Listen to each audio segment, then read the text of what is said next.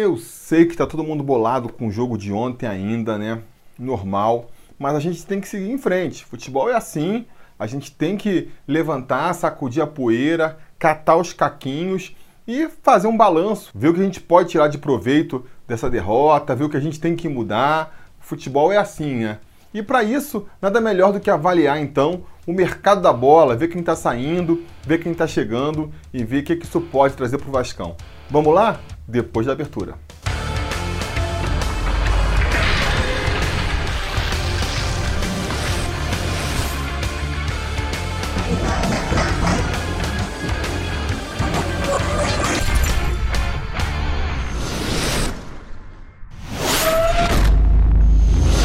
Fala, torcida vascaína, Felipe Tiru de volta na área para comentar aí as últimas movimentações no mercado da bola do Vasco. E vamos sem enrolação, vamos começar logo. Vou começar aqui então com o Hugo Borges, garoto aí, revelação da base do Vasco, 20 anos, vinha treinando com os profissionais, mas não estava sendo aproveitado e que foi aí cedido ao Corinthians. Vai jogar agora no time sub-23 do Corinthians, com o Vasco tendo direito a 40% de uma possível futura venda do atleta. Eu vi muita gente reclamando dessa negociação, né? Muita gente achando que o Vasco fez mal em liberar um atleta de graça para um outro time, para um adversário, rival do Vasco, né? Mas eu achei a liberação justa, sabe?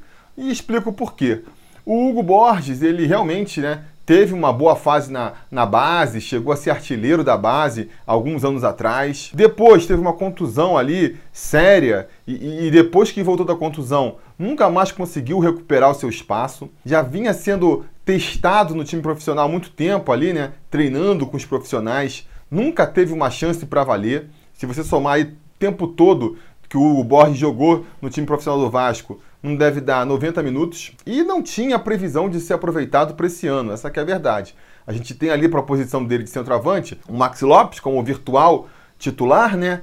Tem o Thiago Reis virando o reserva imediato, o Ribamar correndo por fora. Dificilmente o Hugo Borges ia ter oportunidade no time do Vasco. A tendência é que ele ficasse encostado no clube mesmo até o final do contrato, quando fatalmente seria liberado de graça. Então faz muito mais sentido ceder ele para o Corinthians, já que o Corinthians tem um time sub-23 que o Vasco não tem, né?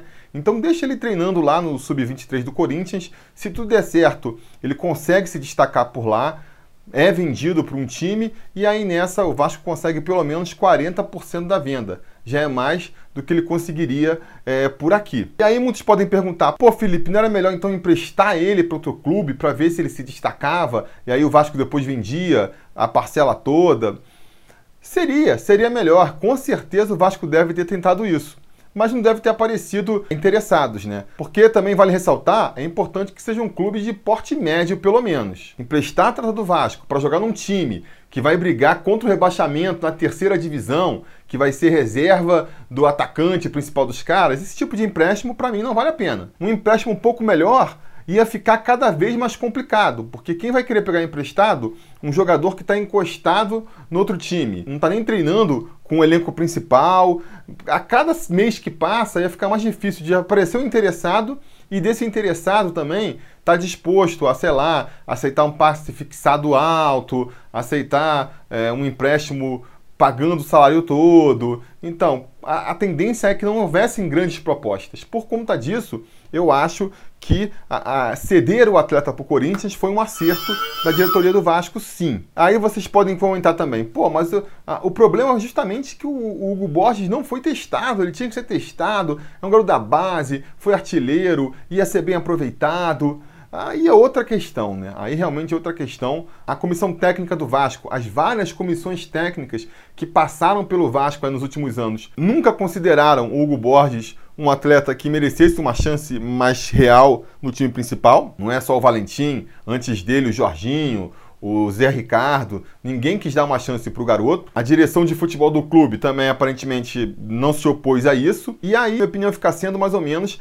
a, a mesma que eu tive em relação ao Alan Cardoso indo para o Santos. A gente tem que esperar uns dois, três anos para ver se ele vai estourar ou não. Daqui a três anos, o Hugo Borges com 23 anos, né? Se ele realmente fosse alguma coisa para o futebol, a gente já vai ter que ver ele se destacando. no mínimo sendo vendido para um clube médio aí, se destacando no Goiás da vida. Vamos aguardar, né? Só quando passar esse tempo é que a gente vai saber se realmente o Vasco fez mal de ceder o atleta aí só com 40% dos seus direitos federativos ou se fez bem, né? Na verdade, se livrou é, de um jogador que nunca ia dar em nada. Vamos esperar. Outra negociação que foi feita recentemente foi o empréstimo do Jordi para o CSA, né? O clube alagoano que vai aí depois de vinte e tantos anos disputar a primeira divisão. Parece que ele vai com chances de ser o titular do time, né? Parece que o goleiro titular do time se contundiu, então ele vai para ser titular. Por favor, Vascaínos de Alagoa, me confirmem é, essa impressão aí nos comentários. E se for isso aí mesmo, acho que é uma boa. Uma boa tanto para o atleta quanto para o clube.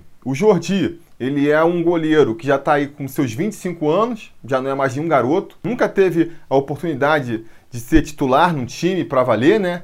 E precisa ganhar essa experiência e não ia ganhar aqui no Vasco. Muito provavelmente no Vasco ele nem ia ter chance de jogar. A tendência, né, se tudo acontecer nos conformes, é o Fernando Miguel jogar aí todos os jogos do ano. Então você emprestar um jogador para uma equipe que vai disputar a primeira divisão do Campeonato Brasileiro, né? Não é emprestar para um time do Irã, que nem fez uh, ano passado. Acho que só vai dar mais rodagem para o atleta, o que vai ser bom para ele se desenvolver como profissional e, por consequência, para o Vasco, né? Muita gente não tem confiança no Jordi, acha que ele é um goleiro fraco, temia né, ele como reserva do, do Fernando Miguel. Quem sabe ele indo para o CSA, fazendo uma campanha boa lá, vai ser bastante testado. O CSA jogando a primeira divisão aí, não vai faltar é trabalho para o Jordi. Quem sabe assim ele se destaca, faz grandes defesas e aí pode voltar para o Vasco, dessa vez aí com uma segurança maior da torcida, achando que ele pode sim ser o reserva do Fernando Miguel, ou até eventualmente virar o goleiro titular, né? Por que não? Então acho que a longo prazo foi uma medida acertada. Agora, a curto prazo, pensando no agora para o Vasco, a gente acaba encurtando um pouco mais ali é, o nosso elenco numa posição que pode ser complicada.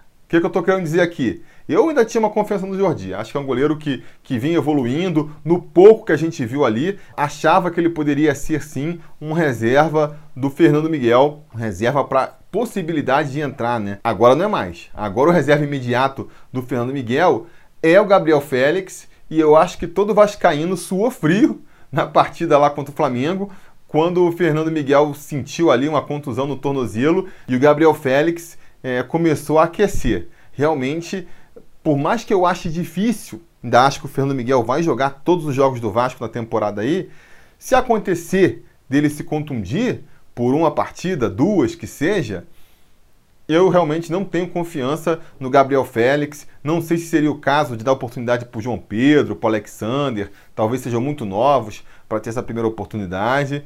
Então, é, começo a achar que faz sentido o Vasco tentar trazer um reserva para o Fernando Miguel, sim. Não dá para ser um figurão, né? Não dá para trazer para a reserva do Fernando Miguel um Vanderlei, um Wagner do Corinthians aí, que nem o pessoal andou indicando, né? Mas não sei, né? De repente um goleiro aí que está se destacando num time menor, seja uma segurança, seja uma segurança, porque sei lá, né? Na comissão técnica vai querer bancar o Gabriel Félix, ele tá mandando bem assim nos treinos, nas chances que ele teve aí nos anos anteriores, deixou a torcida temerosa. Será que ele mudou de lá para cá? Tendo a achar que não. Tendo a achar que não. Mas vamos então falar da principal contratação aí dessa semana, né? A que está todo mundo querendo saber, que é a contratação do Valdívia. Vem por empréstimo aí do Internacional, vai ficar até o meio do ano, com o Vasco pagando seus salários integrais aí, que giram em torno de 250 mil reais, segundo informação da imprensa gaúcha. Valdívia, que apareceu muito bem no Internacional há uns anos atrás, né? Começou a despontar para o cenário nacional ali em 2014 pelo Inter, quando ele fez 36 jogos e 3 gols pela equipe colorada.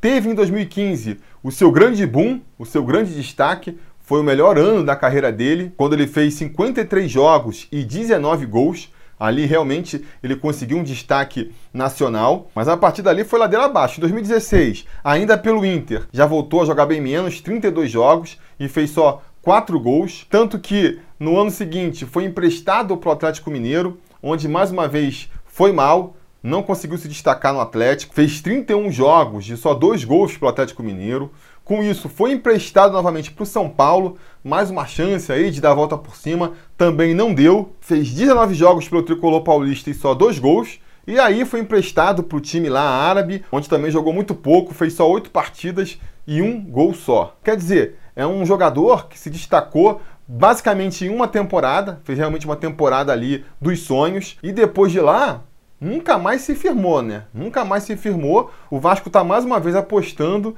que vai conseguir recuperar carreira de jogador. Eu ah, já falei aqui em várias ocasiões, não sou fã desse tipo de estratégia. O Vasco, ele realmente, né, ressuscitou a carreira de alguns jogadores, tipo Leandro Amaral, Alex Dias, mas se você for ver, isso tudo aconteceu há mais de 10 anos atrás e desde então o Vasco vem repetindo essa fórmula, vem insistindo nessa estratégia, achando que vai conseguir fazer o jogador recuperar seu bom futebol dentro do clube. Até aconteceu outras vezes de lá para cá, né? Tem um exemplo mais claro aí, é o do Diego Souza, que veio em baixa para o Vasco e conseguiu recuperar seu bom futebol em 2011. Mas para cada Diego Souza que aparece, quantos tem que naufragam, né? Marcinho, Dagoberto, Wellington, Andrezinho. No último que teve aí foi o Giovanni Augusto ano passado. Tudo jogador que no auge, né? Teriam sido grandes peças para o Vasco, mas que quando vieram para o time já estavam em decadência na carreira, já não estavam conseguindo emplacar um bom futebol há um tempo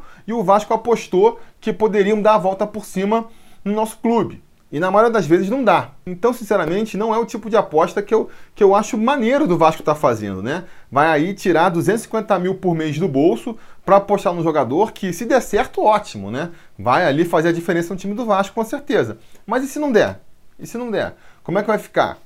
Eu acho bem complicado. Eu acho bem complicado. Beleza, o Valdívia tem aí a vantagem de ser um jogador novo, né? A maioria desses que eu citei aí eram jogadores mais velhos já, que estavam numa decadência física mesmo a questão do Valdívia parece ser mais uma questão psicológica, de comportamento. Mas isso também pode ser problema, isso pode ser até mais problemático do que questão física. Pega aí, por exemplo, o Thales, o Bernardo, jogadores que viram seu futebol entrando em declínio, não por uma questão física, não por uma questão de idade, por uma questão mais de cabeça mesmo, né? Então isso muitas vezes pode ser até mais complicado, entendeu? Que a questão física. E, além do mais, eu não vejo as características do Valdívia encaixando no time do Vasco. Ou melhor, não vejo as características do Valdívia encaixando no setor mais carente do Vasco, que é qual? O meio campo ali, o setor de armação. O Valdívia é mais um jogador de carregar a bola, de construir as jogadas individuais. Quando eu acho que o Vasco precisava mesmo, era um jogador mais maestro, que distribuísse mais o jogo, que acionasse mais os pontas. Eu temo que o Valdívia mesmo jogando bem, vai brigar, vai tirar espaço de repente de um Marrone, que está bem, de um Rossi, que está bem também, e a gente continue sentindo falta de um meio-campista que distribua mais o jogo lá. Então, por conta de tudo isso, eu, se fosse dirigente do Vasco, não estaria trazendo o Valdívia para o elenco agora. Mas, uma vez que está trazendo, aí vai ser mais ou menos igual a minha percepção com o Bruno César, né? E eu, se vocês forem ver o vídeo lá de quando o Bruno César foi contratado, eu também desaprovei a contratação do Bruno César. Achava que era uma aposta errada. Uma vez feita essa aposta, vamos torcer para dar certo, óbvio. Não vou ficar aqui torcendo contra, não.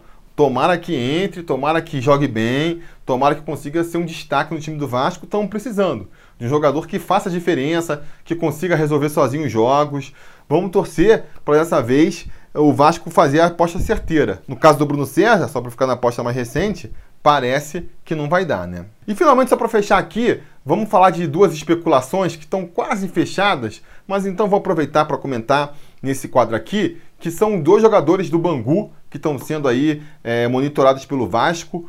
O Marco Júnior, cabeça de área, segundo volante ali, de 22 anos, e também o Jaiminho, atacante de lado do, do Bangu, 28 anos já. São dois jogadores que estão sendo aí é, estudados pelo Vasco, devem ser anunciados nos próximos dias, se nada der muito errado. O que, que eu acho dessas contratações? Acho válido apostar em jogadores de times pequenos, pode ser uma boa solução. Temos na história aí grandes jogadores que vieram de times pequenos, né? É o caso, por exemplo, do Dedé, mais recentemente, é o caso de Odivan, é o caso de NASA. Existem alguns exemplos na história do Vasco aí.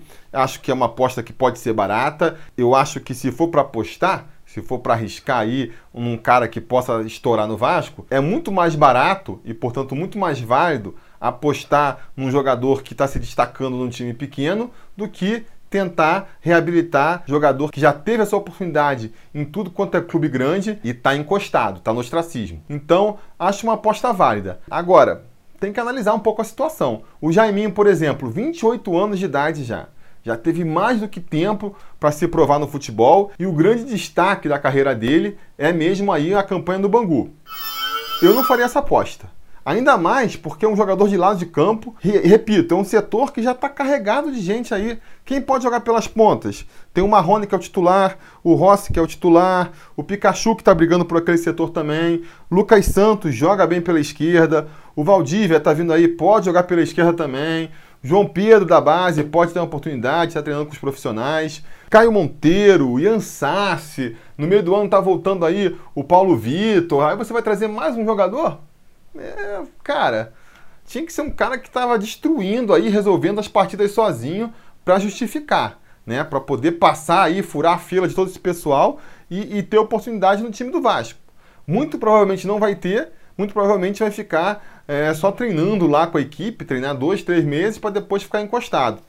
Não vale a pena. Ah, mas ele vem ganhando pouco. Tudo bem, mas se você está ganhando 20 mil que seja e não é aproveitado, são 20 mil jogados fora. Podia gastar em outras coisas aí. O que não falta é lugar sem dinheiro no Vasco, né? Pagava ali uns funcionários do Vasco, dava para pagar com 20 mil reais. Mesma coisa vale para o Marcos Júnior aí, né? Que pelo menos é um jogador mais novo, 22 anos, então pode ser que só estava faltando é uma oportunidade no time grande mesmo para encaixar melhor sua partida. É uma aposta que faz mais sentido, mas vem para um setor que também está muito cheio do Vasco. O setor ali de segundo volante a menos que ele tenha característica para jogar como primeiro. Não sei. Não fiquei reparando nas características do Marco Júnior. Mas teoricamente, para esse setor aí, a gente já tem justamente o Lucas Mineiro, já tem o Raul, já tem o Andrei, que não é aproveitado, tem o Caio Lopes subindo da base, tem o Felipe Bastos, né? Se bem que para barrar o Felipe Bastos até manda bem trazer um jogador. E também né, pode servir de indicativo aí de que não vão renovar com o Bruno Silva e com o Marcelo Matos. Seria também um ponto positivo. Enfim, vamos ver se vai ser aproveitado ou não. Temo, temo que seja mais um jogador que vem aí para nem jogar. Aí não faz sentido, né? Que nem renovaram com o Maranhão ano passado. O Maranhão não joga, outro jogador aí da posição de volante. Qual o sentido disso, né? É, essas perguntas que a gente fica se fazendo. Beleza, galera? Então isso é o que eu tinha para dizer por hoje. A gente fez um balanço aí de todo mundo que veio e que saiu do Vasco nas últimas semanas. Se eu esqueci de alguém, deixa aí nos comentários. Deixa a opinião de vocês também sobre esses assuntos aí no comentário. Se quiserem apoiar a gente aqui, para a gente poder continuar fazendo quadros aqui todo dia, né? Eu poder abrir mão aqui de um frilo ou outro, para eu continuar com a periodicidade do canal, para eu poder investir mais tempo em vídeos mais trabalhados no canal. Se você acha que isso seria bacana, considere apoiar a gente aí a partir de R$ reais lá no apoia.se barra sobre Vasco, ou então a partir de R$ reais sendo um membro da gente aqui no YouTube. Você participa do nosso grupo exclusivo lá no WhatsApp, a partir de R$ reais lá no Apoia-se. Você também concorre a uma camisa do Sobre Vasco por mês e principalmente, né, ajuda a gente a continuar esse trabalho. Então, considere aí, considere também curtir o vídeo, assinar o canal e a gente vai se falando.